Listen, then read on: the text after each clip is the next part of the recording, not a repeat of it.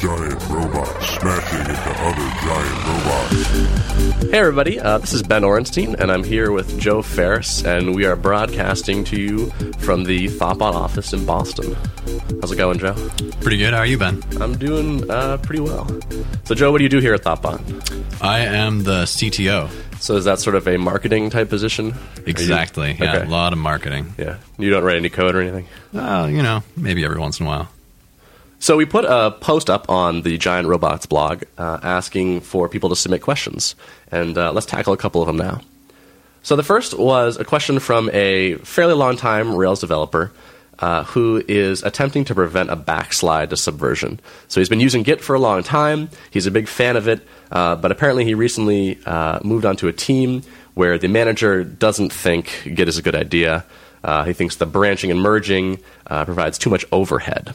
So he's asking. He says he's argued for you know he's argued for Git. Um, he's trying to make the case, but he's having trouble. And so he actually asked what we would say to the fu- to the, the specific argument that branching and merging is unnecessary. Do you have any uh, pushback on that?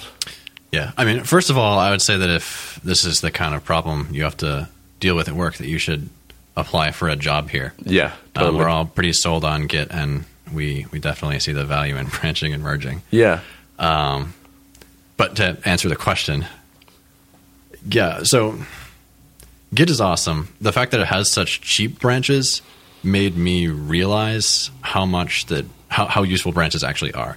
So, uh, just to give a little bit of background, I first started using. Um, I think the first version control I ever used was CVS, which was the precursor to SVN. And it was great having version control versus no version control. Absolutely. But you had to think very carefully about everything you did in SVN because once you committed something, it was on the server. There was no like, oh, let me just look at what I just did to make sure it was fine. And there was Right. no pushing to staging from another branch. It was in everybody's lap as soon as you were done with it. Mm-hmm. And branching and subversion was very expensive. It involved making an actual physical copy of the entire directory and then putting it in a subdirectory. right. Um, in Git, that's not the case. So you can do neat things like, for example, with Thoughtbot, we all work in a branch all the time before it goes back into master and before it becomes everybody else's problem. Another developer reviews the code. And we've found that those code reviews catch so many small things before they go to other developers and before they go to production, Totally. before they get in front of a client's eyes. Mm-hmm. Um, also, one of the awesome things about Git is that it has this thing called rebasing. Um, so a frequent problem that I would find in Subversion is that I would start to do something, start to add some new feature, and then maybe a couple commits in, even I would realize this class I'm working with is actually horrible, and it would be much easier to do what I'm doing right now if it didn't work that way. Um, so if you've already started adding new behavior, it can be really difficult to modify a class. Yep. One of the best pieces of advice I've ever been given is never refactor and add new behavior at the same time. Mm-hmm. That's Yep. probably the most confusing thing you can do to yourself. Right. Um, but what Git lets you do actually is if you have a branch where you're working on a new feature, you can go back to master and then start a new branch based on master, refactor whatever was getting in your way, and then it's like time travel. You just rebase what you were working on on top of the refactor, and then you can work as if the code was clean all along. Right. Totally. Uh, and if you don't have any branches, I have no idea how you can get a workflow like that. Yeah, and yeah, I think that, I think you, you nailed it perfectly. And I, I almost want to go back to the, what you our initial answer, which is I, I've heard a lot of stories. I hear a lot of horror stories about like these terrible development environments where you have like a manager who really doesn't know what's up, or coworkers who you really loathe, and I f- can't help but feel that for developers that are in that, you are sort of bringing it on yourself by not leaving. Like you need to vote with your feet. So either like you've either you've decided that it's okay with you and you're going to stay and try to fix it, or you need to leave. And if you can't leave, then maybe you might be part of the problem, right? If you can't get a different job where things are better, it might actually be you contributing to this this issue. But like I, I have trouble feeling for too badly for these people because you, especially today with uh, the Rails world being such a hot job market, it's hard to feel much pity. Merciless Ben. Yeah. So come work here because we love Git and people are smart and things are good. So another question. Um, someone asked, do you run automated tests across all popular devices and platforms for client-side code? I'm particularly interested in Windows with IE 8 Plus, Android 2.1, uh, Chrome, Safari, Firefox. If so, how do you do it? So we, we don't do that. We don't run automated tests across many platforms um, for a few reasons. One is that we, we try to limit the number of platforms we're targeting, especially initially. So, for example, um, we won't try to make a mobile application for every platform at once because it's just asking for pain. You don't want to spend all the time debugging it on every platform before you've validated the idea. Okay. Another thing is that browsers are not as bad as they used to be back in the old Internet Explorer and Netscape days. Like there are still problems between different browsers. It's not necessarily true that something that works on one browser will work on another, but it's a much safer bet. The browsers themselves are better, and tools like jQuery have abstracted the common problem so that Yeah. you know finding an element by its ID is no longer a strange problem to solve. Right. Uh, so what we generally do is, I think everybody in the office develops in Chrome at this point Yep. And we review everything in Chrome. We run most of our automated uh, unit, uh, automated non-unit tests through Selenium, which uses Firefox. So we also get some coverage there, and we'll you know glance at it in Firefox. We look at most things in some fairly recent version of Internet Explorer, mm-hmm. and then from there we rely on bug reports. Right. You know, if something specific is broken, we'll fix it, and you know we'll know not to make that mistake again. But we don't automatically um, run all the code across several platforms. Yep.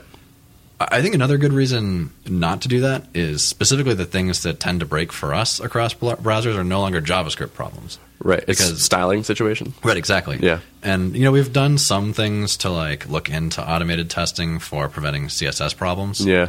But it's a very difficult thing to teach a machine to do. Totally. To basically say like, "Hey, this page should not look stupid." Right. Like, I can't do that, and I'm a developer. Right. So I don't know how I'm going to teach, uh, you know, Selenium to do that. Mm-hmm. So um, So the Yeah. kind of issues you're going to see in different platforms are going to be cosmetic, typically, as opposed to broken functionality. right. So it's not as important to be on top of that all the time with an automated tool. Yeah. Well, arguably, it's not as important, but also it's not as feasible. You need a person to look at it Right, and say, right, "This is what I intended," versus you know, very well described behavior by a program where you can actually write another program to self-check. Okay. So hopefully those were some useful answers to your questions. Uh, we'd love to hear more from you and answer more questions. So there are a couple ways you can do that. One is you can post on the Ask the Giant Robots post on the blog. You can also email us at info at thoughtbot.com. You can tweet to us at, at thoughtbot. Or we, you can even call us on our toll-free number, which is 877-9-ROBOTS, extension 198, and leave us a voicemail, and we will probably not play it on the air and mock you. So why don't we talk about polymorphism versus conditionals? Thought you'd never ask. Ooh. So anytime you have um, a divergence in the behavior, like it can act one way or it can act another, Yep. you could handle that through a straight conditional, which is um, very obvious in the surface. Like you can say, if this user is signed in, then go to this location. If they're not, then go to the sign in page. Okay. Uh, so that would be using a conditional. Using polymorphism, um, you take advantage of the fact that you're doing object oriented programming to have different implementations of the same general interface and then dispatch those different interfaces. Okay. So you could say, for example, hey, whoever is signed in, uh, go wherever you go for this action. And then a guest implementation can go one place and a signed in user can go another place. Okay. So sort of at a high level, rather than conditionals where you're checking branches, you are just sending the same message to different objects. Right, exactly. Okay. So is do you consider one better than the other? Well, um, kind of a loaded question there, Ben. Uh, yeah, it is. There's no clear winner for every situation. Certainly, um, I wrote code that has a decent amount of ifs in there. Mm-hmm. But when it's possible, especially if um, you think something might need to be checked more than once, it's better to offload that onto polymorphism.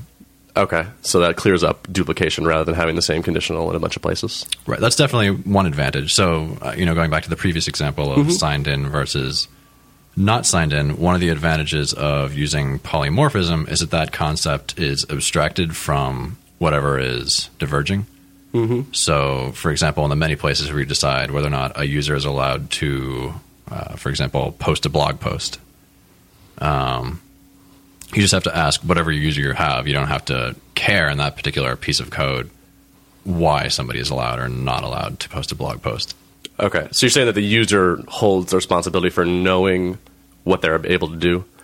Or, you know, any object. Okay, What's important is that the um, the class where you actually create the blog post is not responsible for figuring out which users are allowed to create blog posts. right. Okay, so your sort of responsibility is split up then. Mm-hmm. Okay, so do I need to do I need to use inheritance to make use of this? No, um, no, definitely not. And actually, I would recommend in general that you don't use inheritance to do this. Okay. Um, so in the previous example, there's no reason for uh, guests to inherit from user or user to inherit from guest or for them to have a common parent class in most situations because there there won't be that much common behavior. Mm-hmm. And if there is a lot of common behavior that um, needs to build on the specifics of those two classes, rather than inheriting, I would I would probably create a third class that composes either a guest or a user. Interesting. Is that a general strategy that you would tend to follow? Yeah, just in programming in general. Right. But actually, in the specific case of using a guest and a user, I don't think I've ever had to fall back to either a, a third class or a parent class. Okay. So just just as a general thing, the composition over inheritance is something that I've sort of heard parroted and, and read myself in the design patterns book. Uh, is that something that you believe in? Do you find it beneficial as a general policy? Uh, yes, definitely. Okay. Um, you know, we're big proponents of object-oriented programming at Thoughtbot, and definitely uh, part of that is relying on composition over inheritance. Mm-hmm. So, um, do you have a more specific question? Well, uh, so it's I'm with you on that, and I've, I've seen some of these benefits. But for instance, if I want to make any models in Rails, I'm inheriting right off the bat from Active Record Base. So how do we reconcile that? Yeah. So um, in Ruby, there are two kinds of straight inheritance, right? There's actually having a superclass like an active record, and there are mix-ins like data mapper uses. Yep. And in both cases, it's a very easy way to um, shove a lot of behavior into one class, Sure. right? To reuse things. Yep. But it also um, it mixes concerns right off the bat. Right. So one way to get around that problem and take advantage of the fact that Ruby has all this meta programming, you can do interesting things with Active Record, uh, while not muddling all your concerns, would be to compose those sort of special classes. Right. Okay. I think Avdi's been, yeah, Avdi Grimm has been writing about this. Have you read Object on Rails? Uh, I read a very early draft of it. Okay, that's sort of a, a based around this idea, right? He's sort of yeah, talks about you a lot of uh, compose the Active Record models rather than you know using them all over the place, right? Yeah, and I think you're just sort of relegating Active Record to sort of your persistence. Right, exactly. And in general, I would start with a plain Ruby class whenever possible and not go to Active Record right off the bat. Because there are a lot of situations where you don't actually need it. Okay, I have a personal question for you then. Where do you put your plain Ruby classes? Are you an app models guy or are you a lib guy? I put them in models. Okay. I put things in lib that are either um, sort of generic and not directly related to the application that might one day make it to a, a library of their own. Okay. I also put general utility classes in there, uh, and this is kind of a fuzzy line that a lot of people call me out on Mm-hmm. that are not actually part of the domain. Like the sort of rule I, I use in my head is if I was describing this site to a person, like what's involved in the site, Mm-hmm. would I ever use the noun for this class when describing it to them? Hmm. So, for example, like sign up, that's a noun you might use, like Yep. form, but something like uh, username cacher. Mm-hmm.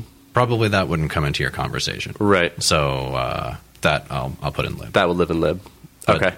That makes sense because I was going to have to call you a liar because last week uh, I saw you made a merchant collection cache uh, that you threw in lib in an app we were working on. But so that that makes sense. Like that, it sounds like you're telling the truth. So that when you do something that's sort of a general utility kind of class, uh, it goes in lib, and otherwise, it's if it's sort of a domainish model.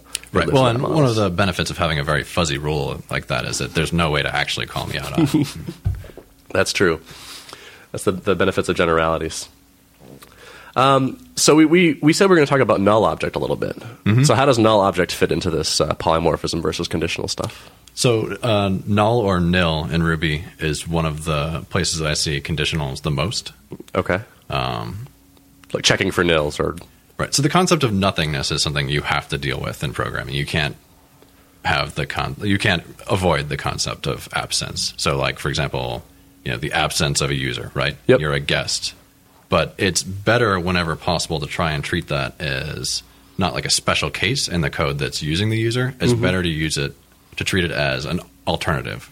Okay. Right, Like an actual thing.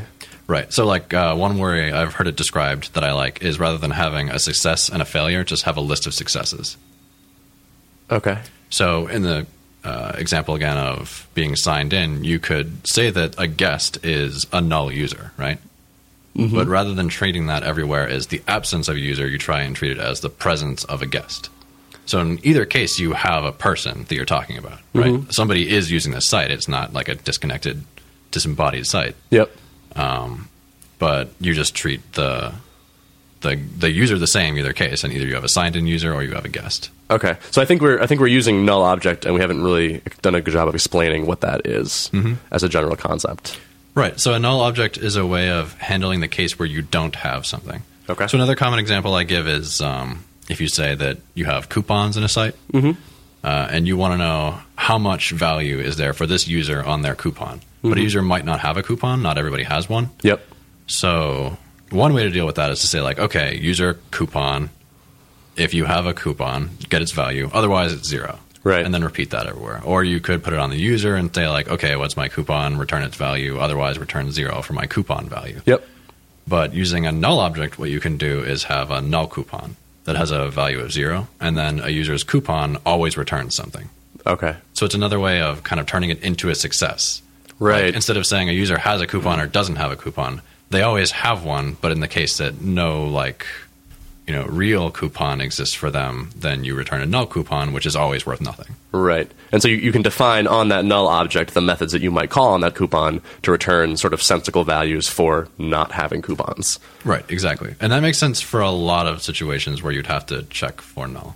Um, so how does this all relate to using try in your code? Okay, yeah. So a lot of people in that situation with the coupon would use try, Yeah. Um, which first of all has always just rubbed me the wrong way. Which I know is not a great argument not to use something. No, but I it- totally I never agree. feel good about it. I always feel like I cheated, mm-hmm. and I think part of the reason is that it is kind of cheating. Um, it is technically using polymorphism, right? Because you're passing in an argument and you're saying, um, "Hey, whatever you are, I don't know if you're nil or if you're a coupon, Right. but give me a value." Okay. and if it's nil, it produces zero, and otherwise it produces its its value, right? Mm-hmm. So you could say coupon, try, value, or 0 Mm-hmm. Uh, and technically, that's sort of taking advantage of polymorphism. But in some ways, I think it's sort of the the worst of both worlds, Hmm. Okay. because you're acknowledging that you might not have a coupon, right? Yep. But you're also providing the default value. Hmm. So you're sort of mixing concerns because you have to care about the default value in the consumer Right. Um, but you also don't get away from the fact that you have to worry about whether or not you have a coupon to begin with. Right. So you haven't really fixed anything. So I think is like a you know half a second fix. It works really well, but it adds maintenance cost. So Right. And it's really just a translation of like if or like coupon and then user dot coupon, right? Like you're sort of just band-aiding over the problem. Or is it better than that because it's sort of polymorphic? yeah, and I mean, I think it's just prettier, but I think it is the same thing. Yeah. Okay. So a polymorphic solution, avo- so so the null object avoiding the try is sort of a nicer way of coming at that. Right. So anytime I find try, mm-hmm. the first thing I look at actually is to see if I can avoid the situation where I don't have the thing I'm talking about. Okay. So like in this situation, there is the absence of a coupon problem, right? Because not mm-hmm. every user has a coupon. Yep.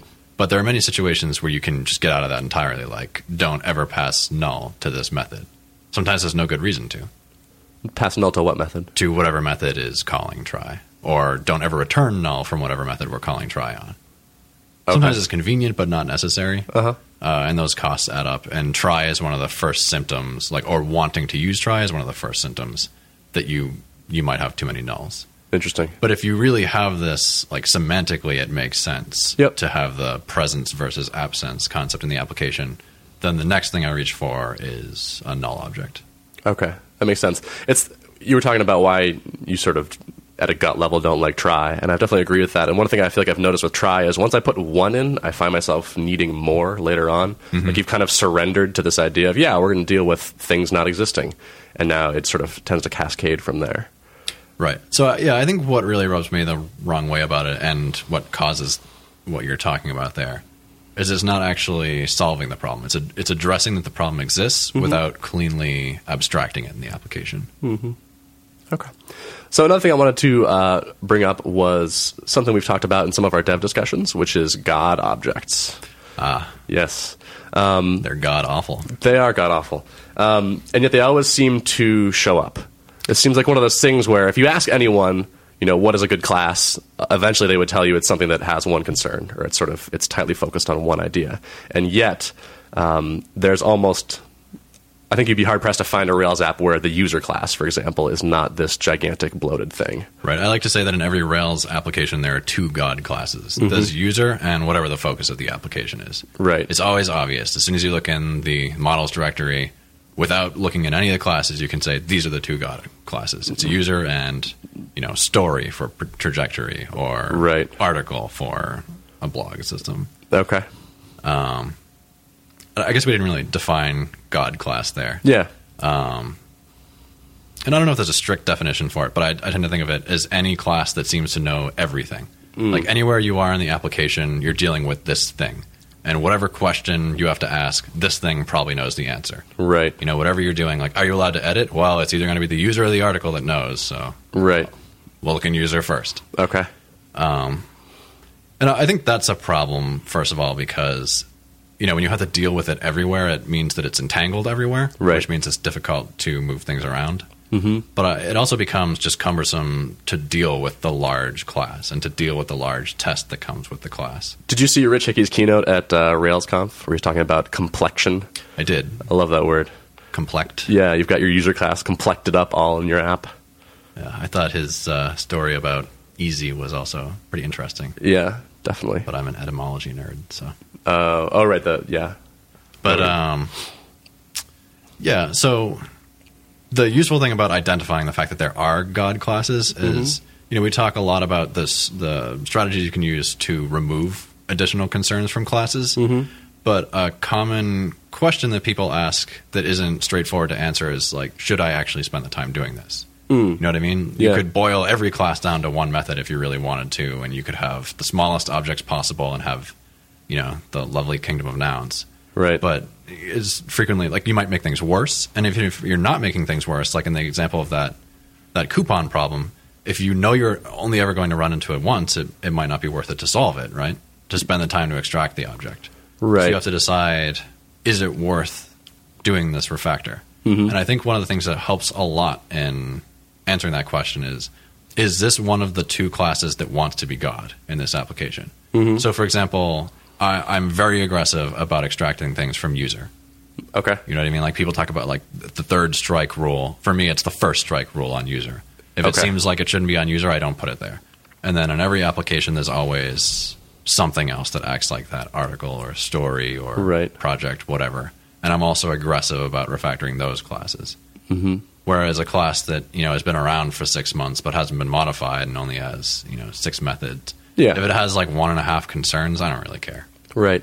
And one of the things that, that I've started doing that I think I picked up from you, which is I won't sit down and be like, you know what, today I'm going to refactor a user. But as soon as I need touching it for some other reason, like I'm changing it or I'm enhancing it, uh, I'm like, okay, let's take a look at this and realize that okay, this this thing could be refactored. It is a God object. Let's split something out and make the code that I'm about to write easier to write. And I think that approach has actually worked really well. And for us as consultants in particular, it's nice to be able to say, yes, I spent two hours refactoring this thing, but it was because it made the next thing I did easier. And so it's actually much easier to sell to people of why we're spending that time. Mm-hmm. Uh, I think that's been that's been really good. So one, one thing you mentioned was um, the kingdom of nouns, which is a reference to Steve Yegge's blog post, Right. Uh, which is worth reading if you like getting pissed off. I think the the first couple comments are like infuri. Actually, a bunch of the comments are infuriated Java Java programmers, and I will say, uh, as a sort of uh, budding object oriented lover, uh, I was semi infuriated as well, and uh, so so the, the the thesis of the article seems to be, and tell me if you agree. Um, functions can be sort of first class citizens, and this helps you. This can be good for the world. You don't need to wrap up functionality in classes all the time. Mm-hmm. Is that fair? Is that a fair summary? Yeah, yeah, I think that's a good summary. Okay. That behavior itself can be a thing in your system, that it doesn't need to be wrapped up behind a noun. Right. I don't think that's at odds with object oriented programming. Okay. I actually think Ruby is an awesome example of how you can do object oriented programming while not having the kingdom of nouns problem. Okay. Is that through blocks? Yes, e- exactly. Okay. Um, so you know we don't even notice we're doing it in Ruby, but every time you take you know that ampersand block as an argument, you just took a function as a parameter. Right. You took a function and treated it as an object and passed it around. Right. And I think Ruby makes that so painless and you know transparent. Yeah. That we don't even notice that we've solved the problem. Okay.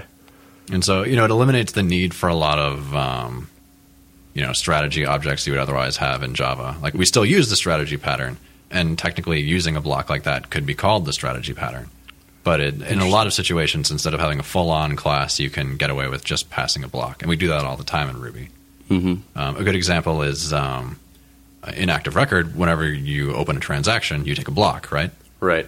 And so if we didn't have blocks, what you'd need to do in Java is make a class that has some kind of a go. You'd have to make a command object. Okay.